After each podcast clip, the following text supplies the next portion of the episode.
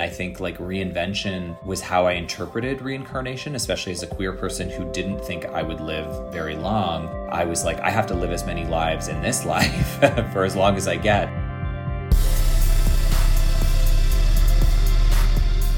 Hello and welcome to Your Magic. I'm your host, Michelle Tea, and today I will be talking with Vivek Shraya, the Canadian artist whose work ventures into literature, visual art, film, music, and theater.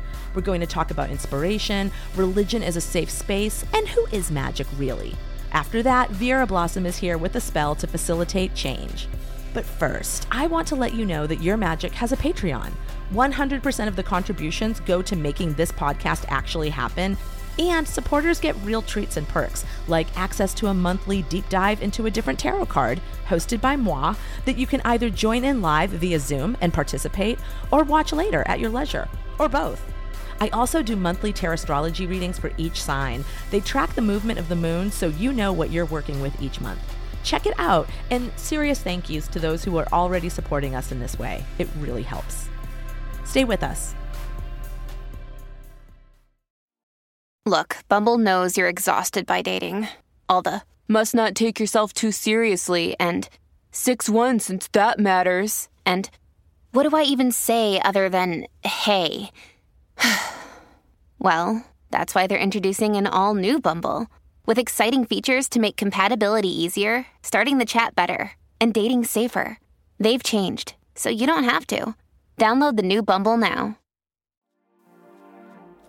So, one thing that spending a lot of time with tarot or with astrology will teach you, really drilling it into your head again and again, is that the only constant is change. That's an oldie but goodie from the ancient Greek Heraclitus, and it pops up a lot in metaphysical writings because it's succinct and it's true. With the tarot, you watch the movement of life in people's readings. There are literally cards named change. There are cards for endings and cards for beginnings. The death card, the tumbling tower. Thinking of the Thoth deck, my go to, the only cards that aren't about some form of change are about stagnation. In the philosophy of this deck, and perhaps all of tarot, if there isn't movement, there's decay. Astrology might not carry such an extreme message, but then astrology is movement. All day, every day, the planets drift through the signs, degree by degree, coming into alliances or picking fights with each other. I mean, a glance at the astrology app on my phone tells me that today alone, Venus is having a confab with my natal Pluto, Saturn has a bouquet of flowers for my natal midheaven, the Sun is doing something wild and wonderful, as is Jupiter and my natal Moon, though my ruling planet Uranus is giving my natal Mercury the cold shoulder. Those are only some of the planetary movements affecting only me today. The ancient Greeks, who loved to get groovy about big concepts, also said you can never step in the same river twice, and I think the same is doubly true about our cosmos. A couple years ago, I was getting an astrological check in from Larry Arrington, an Aquarius astrologer I really dig and very much recommend. I was really going through it at the time. I mean, speaking of change, my spouse had decided they didn't want to be married to me anymore. They wanted to change it up and be with a new person. Having my Venus in Capricorn, I was distraught. Their choices made no sense to me. To try to understand, I read their Chani horoscopes, and it was all about having to make extreme, life altering changes. It was hard at the time to trust my own conclusions, colored as they were by hurt and resentment. I didn't trust my ex either, as they seemed flighty and unhinged. But I did trust astrology. I always trust astrology. And if Chani was saying change was afoot and inevitable, then I accepted it was so, no matter how much it poked at my puny and subjective concepts of fairness. So, back to my astrology reading. Larry told me I was having a series of Uranus transits that are known in the astrology world as divorce transits. Like, what? Oh, yeah. Larry mapped out when Uranus, the planet of sudden tumultuous change, was making these exact hits on my life. And they synced up exactly with first when the vibe started unraveling between me and my ex, and then when my ex moved out of our house. I had one more coming, Larry forecast, a few months later, in June. It would be the grand finale of this season of unexpected change. With my ex more or less out of my life, I didn't know what it could portend. But that was the month that my current husband proposed to me. So, astrology, playing pinball with us tiny humans since the dawn of time. For so many of us, when we think about change or are whacked with it, we get stressed out. We put a lot of energy and resources into keeping our lives on this improbable whirling rock as stable as possible. It can feel like evil forces are against us when our sandcastles get knocked down. But the closer you get to these and other mystical practices, the more you get the feeling they are trying to tell us something. They're trying to tell us that change is normal, that change is everything. Like if our cells didn't turn over and replenish themselves, we'd be dead. If culture didn't shift and evolve, we'd all have far less liberty than we do today. When I'm feeling shaken by changes that have happened or anxious about changes that could, I flash on all the amazing things that have occurred in my life as the result of a change I hadn't really wanted babies, travel, big art projects, books, friendships. The more I think about it, the more the whole of my life appears to be built upon the fallout of changes I didn't ask for, but am now so grateful for. Try it yourself and see if you don't wind up feeling like some trickster deity has been punking you all along, testing your ability to let go and rewarding it with something better. Here's Vivek. Well, welcome, Vivek, to uh, Your Magic. Thank you for being on the pod. I love this title because it makes me feel like I'm magic. That is the point. well, I mean, first, you are magic, and everybody is magic. No, but if everyone is magic, then nobody's magic. Okay, I like that too. I like that too. Could it be that everyone is magic, but some people's magic is just obscured by so much trash that it's just barely emitting any sort of rays whatsoever? I just kind of feel like if you bring guests on, they need to feel a little bit more magical than everybody else, right? So it's like everyone is magic, but you're most magical. You know, that's what I want to hear. Oh my God, you're so funny. I haven't read People Change yet, so just to put that up front. But um, everything I've read about it, it seems that it's about embracing change.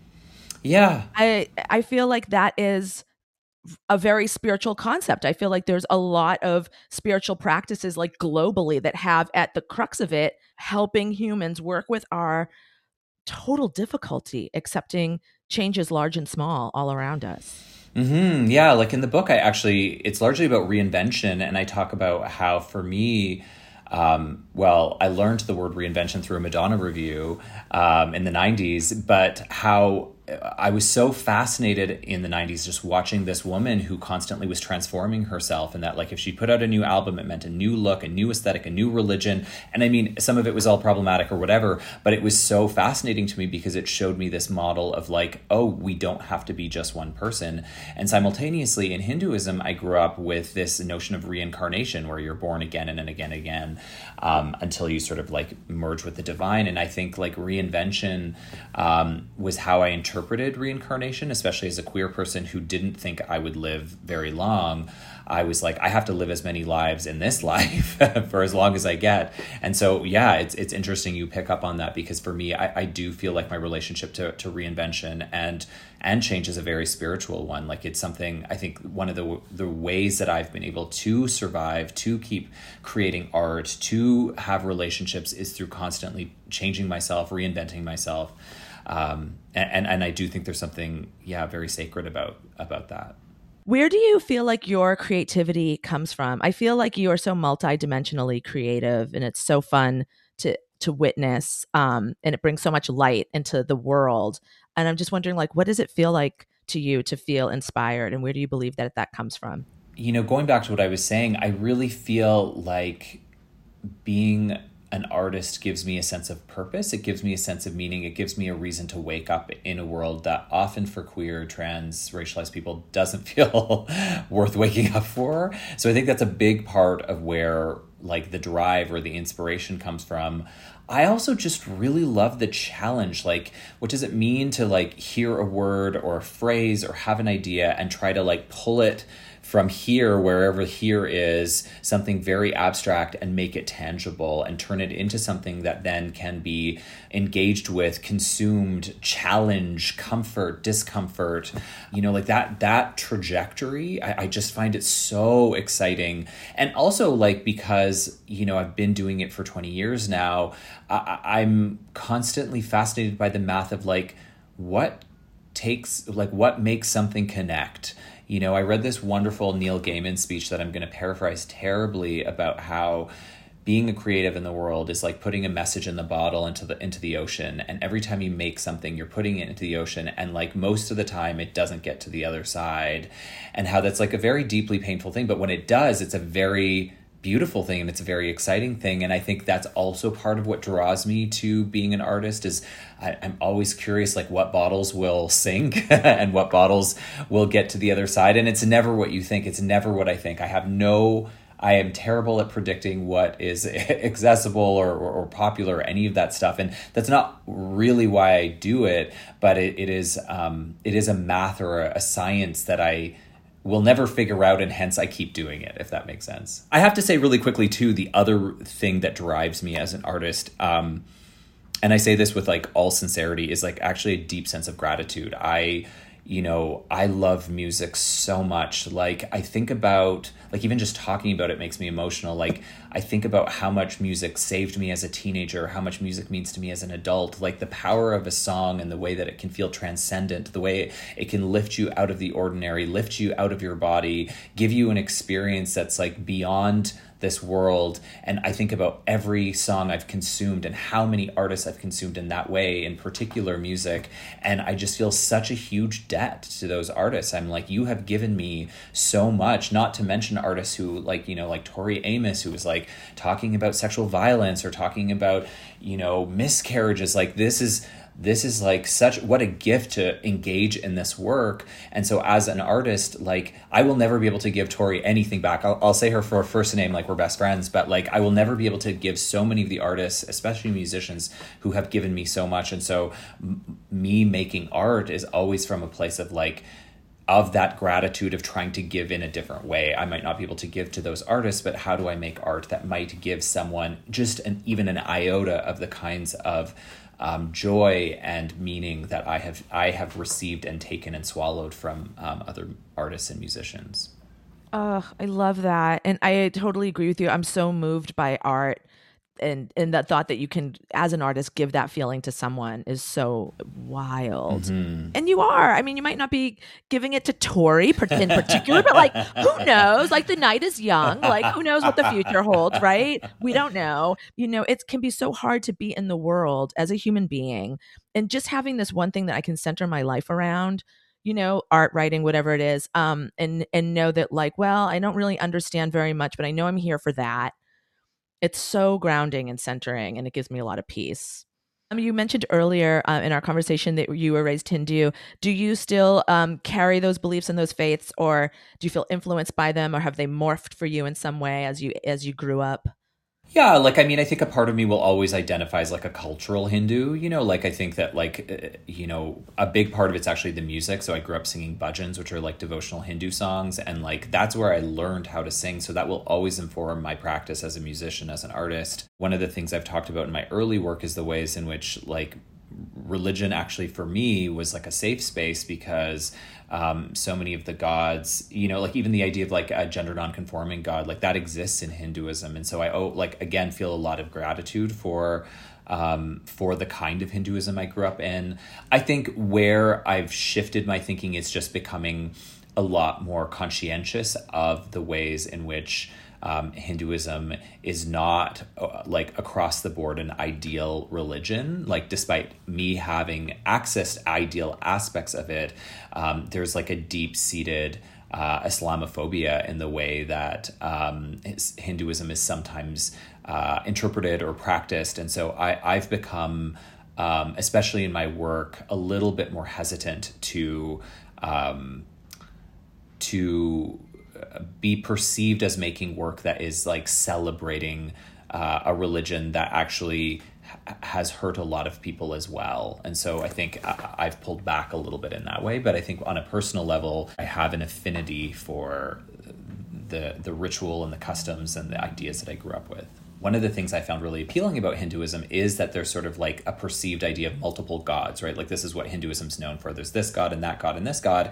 And, you know, the way that it was once explained to me is that it offers that actually Hindus actually believe in a single god, like a, you know, a, a single god, but like the different exteriors allows believers different access points. So if you're into this kind of thing, you got this god. And if you're into elephants, you got that god. And I, I talk in, in People Change about how for me, I think that that in some ways is how I also explain the joy of being a multidisciplinary artist. It's like I'm looking to make connection with people and if you're not interested in poetry, fair enough. Maybe you'll like, you know, this music video.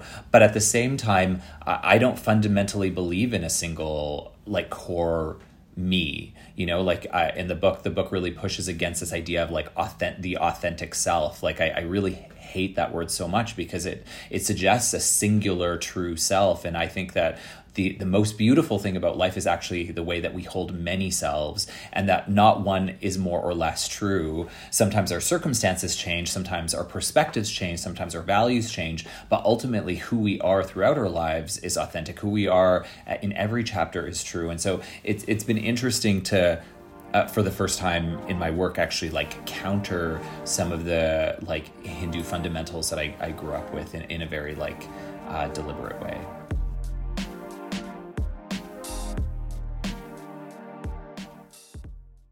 i'm wondering would you like to pull some tarot cards i would i'm in the midst of a, a, a kind of fractured relationship and i'm worried about its future and the impact that's going to have on me and them does that feel like enough? Absolutely. The first thing I'll ask the tarot is what does it look like if things just continue on their the current path without any sort of interference or intervention? Well, I think part of what I'm anxious about is is that there there is an upcoming intervention. And and so I'm I'm nervous about how that's going to impact an already fractured relationship okay, so first I'm going to see, you know, what does it look like for you? So, you know, you can think about this while I'm shuffling. You can think about best case scenarios, worst case scenarios, you know, neutral scenarios. What does it look like for you on the other side of this intervention? Okay, I'm picking three cards. I love a three card spread. Now I'm going to think about for the other person, um, you know, what is their energy going to be like um, on the other side of this intervention? How is it going to land with them? you know, a more immediate effect that it will have. Um, you know, we're always thinking about time with tarot, and so it's not long term. Like even if this is all like worst case scenario, you know, it could be very different and softer and you know a year. But I'm talking, we're looking right now at like what's going to be the immediate effect of of this you know just because there there i you know i can feel all like the apprehension and there's there seems like there is like a negative expectation right or or you're preparing for that if it's okay with you, I would like to also shuffle and be like, what what are some energies for you to keep in mind moving forward as sure. you process whatever sure sure whatever the result of it is. All right. Pick three cards on that. All right. So what's it going to be like for you? Okay. First card that comes up is Princess of Cups. She is very sweet and she's very emotionally astute she knows where she's at emotionally and she's not um like she's not cold and like detached from her emotions but she's like in concert with them intellectually. She's like oh look what i'm feeling right now. Like she's very and from that place she's actually really able to make a very beautiful offer of love. So there's this is suggesting to me that like this intervention is coming out of an impulse of love if not towards this other person that at the very least a love towards yourself and like what you want for yourself Oh, and then we get the work cards. How interesting. So there's some emotional labor that's happening here. Um, and and that is um that's very interesting. It's Mars and Capricorn. You know, the word emotional labor all, always sounds horrible, right? Like no, it's nobody wants that labor. It's unpaid, it's frustrating, you know, it's triggering. But there's something about this where at least in this particular situation, you're sort of born to do it in a way. Like it's part of your larger, it, it, it might not be your calling in the world, but it's certainly adjacent in a funny way to the calling in the world. And the reason I say that is because it's Capricorn and Capricorns love to climb the mountain you know and um, it's mars in capricorn so and, and mars is a motor so it's built to push people up the mountain and capricorn's like here we go up the mountain this is a very grounded reading for you and I mean, that actually seems nice considering it's um, the kind of reading that it is where there's like the possibility of emotional upset. Um, the Knight of Discs is very Taurus.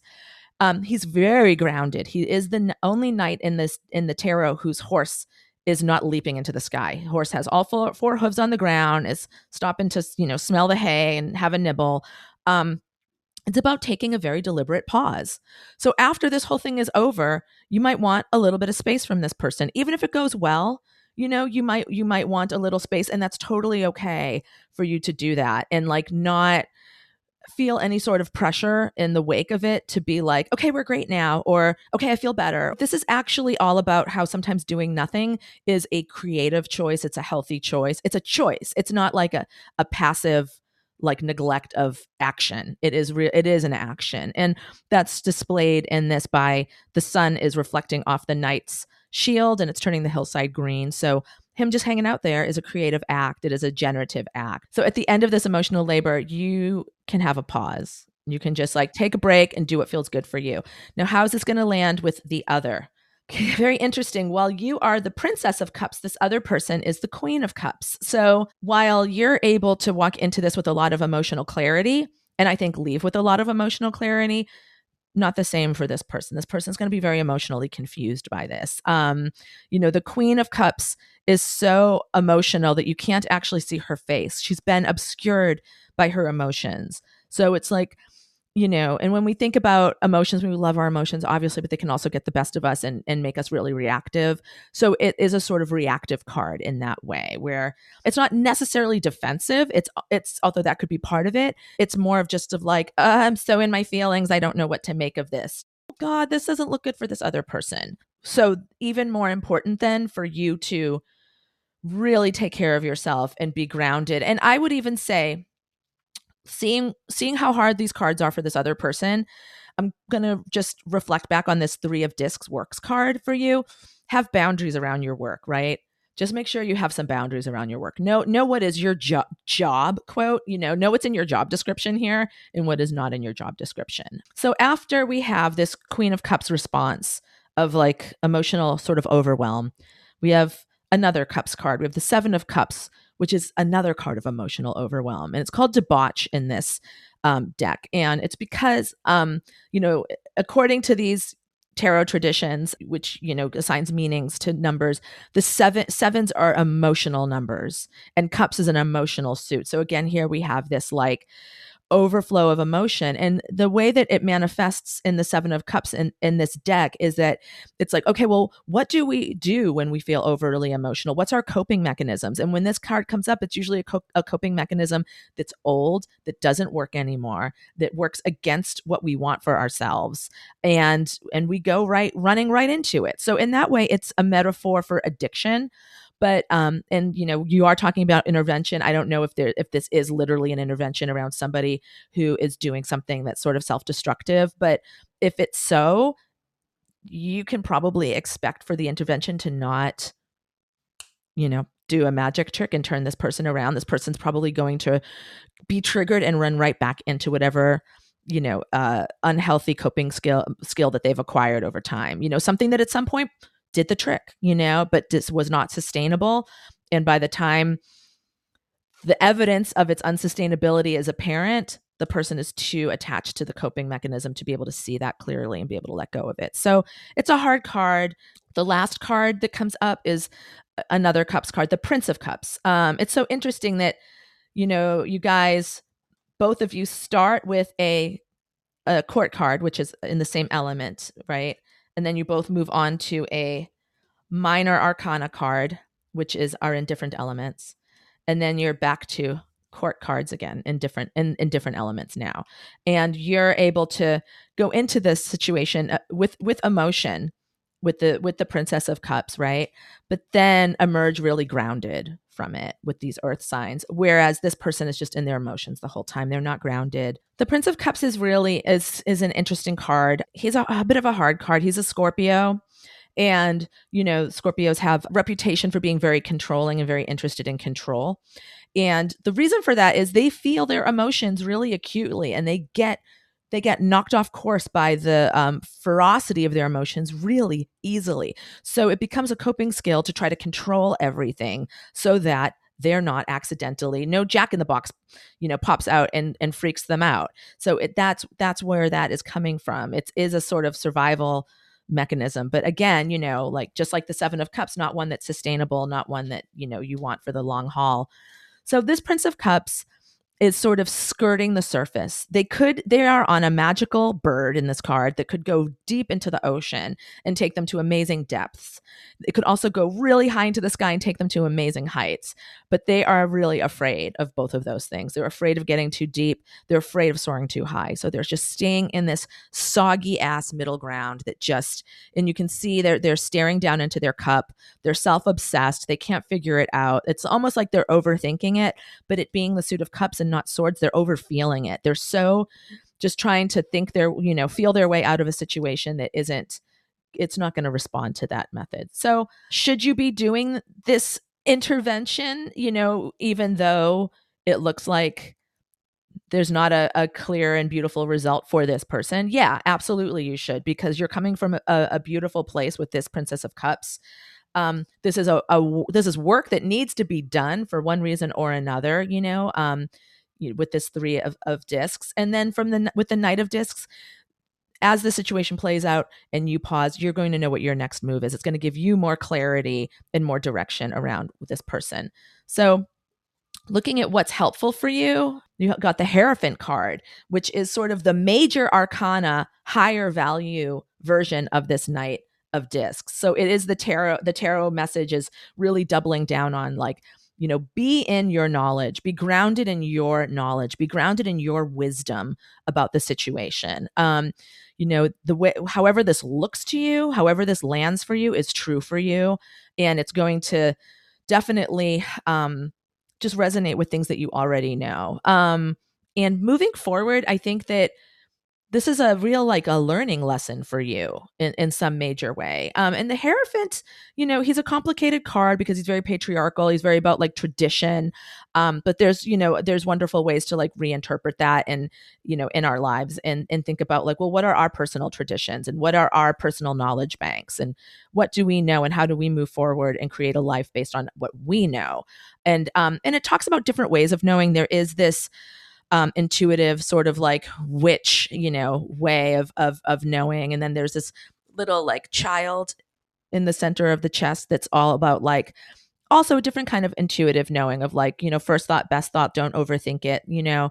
And then there is, you know, the wizened elder, which is about like I've been around the block and I know what I I know what I'm seeing and I know where this is going. So it's really about like knowing really being true true to what you what this looks like to you. The next card looks hard. It's the 5 of swords. It's defeat. So yeah, you know, if you have expectations about this situation, they're going to be a little dashed. Um, and so give yourself time to process that. You know, the swords cards are very mental, so it really is about how things affect our mental landscape. Um, often when the 5 of swords comes up, it's like, yeah, something something does not go your way and that sucks, but what's harder the the bigger risk is that then creating a narrative in your head that di- dictates future moves. So try not to write a story about it either about this particular person your relationship your ability to you know create change you know in people's lives whatever you know whatever sort of story starts you start telling yourself try to really challenge that and just be like you know this might feel true for now but we don't know the future. Um, and I like this at the very end, like you will be at peace about this situation. You will come to a place of peace. The two of swords, it's literally the peace card. It's it's moon in Libra. You know, our moon is our emotional center. Libra wants to harmonize. It wants to balance. It wants to see the best of people, really. And I think that you will be able to return to a place of that um, after kind of allowing yourself to feel the sting of defeat does all of this make sense? I know we're kind of talking about the future, so who's to say, but yeah, thank you. Sorry. I appreciate this very much. It's exactly what I'm worried about, so it just affirms all the things that I'm I'm concerned about. It is good to know. Hopefully it will be helpful like as you actually walk through the situation. I'm sorry that it wasn't filled with, you know, sun cards and star cards and all the fucking tarot cards you want to come up. I mean, even if they were, I wouldn't have believed you. So, okay, so this feels a lot more realistic in my mind. I don't know. I'm Vera Blossom, a producer here on Your Magic. Today, I've got a spell to help you with accepting change that you're afraid of. Change is scary. Even after a few years of studying the tarot and telling people that the tower and death cards are only temporary setbacks and can often be good tidings in disguise, seeing them still fills me with dread. The catastrophe in the tower scares me. The lightning strike, the explosion, it's not exactly a welcoming image at first glance. This spell will help us see that endings can lead to new, hopeful beginnings. First, take a look at the Tower card. Pull the one from your go to tarot deck or look up an image if you can. Take it in. Close your eyes and imagine the tower before the disaster. Visualize the inside of the tower and fill it up with all the thoughts in your head the good thoughts and the bad thoughts. Fill the hallways of that tower with your best memories hangouts with friends, sunrises, sunsets, the smell of the ocean, and clean laundry, your favorite meal, your pet, random acts of kindness, art, books, laughter. Now fill the tower with your anxieties and your worries. Bills that are due, national disasters, oppressive legislature, poverty, that weird thing you did at that party, the worst thing that happened to you in high school. Fill the tower to the brim until you can't think of any more, until that tower is impossible to walk through. It will feel heavy, immovable, permanent. Look back at the tarot card. Take it in. The lightning, the explosion, the debris and people flying everywhere. Close your eyes. Imagine the aftermath of disaster. The bricks of the tower scattered everywhere, your memories like objects thrown about by a tornado. The tower is no longer there. Imagine yourself collecting the bits of the tower to build something new. Leave behind the anxieties and dark thoughts. Let them go into the ether. Collect only what matters to you. Maybe you build another tower, this one emptier and free to move around in. Maybe you build an amphitheater, or a museum, or a house, or a cute brick cottage. It's up to you. The tower is gone, and you're free to make whatever you want with what's left. Take a deep breath. Exhale. Put the tower card back in your deck and shuffle.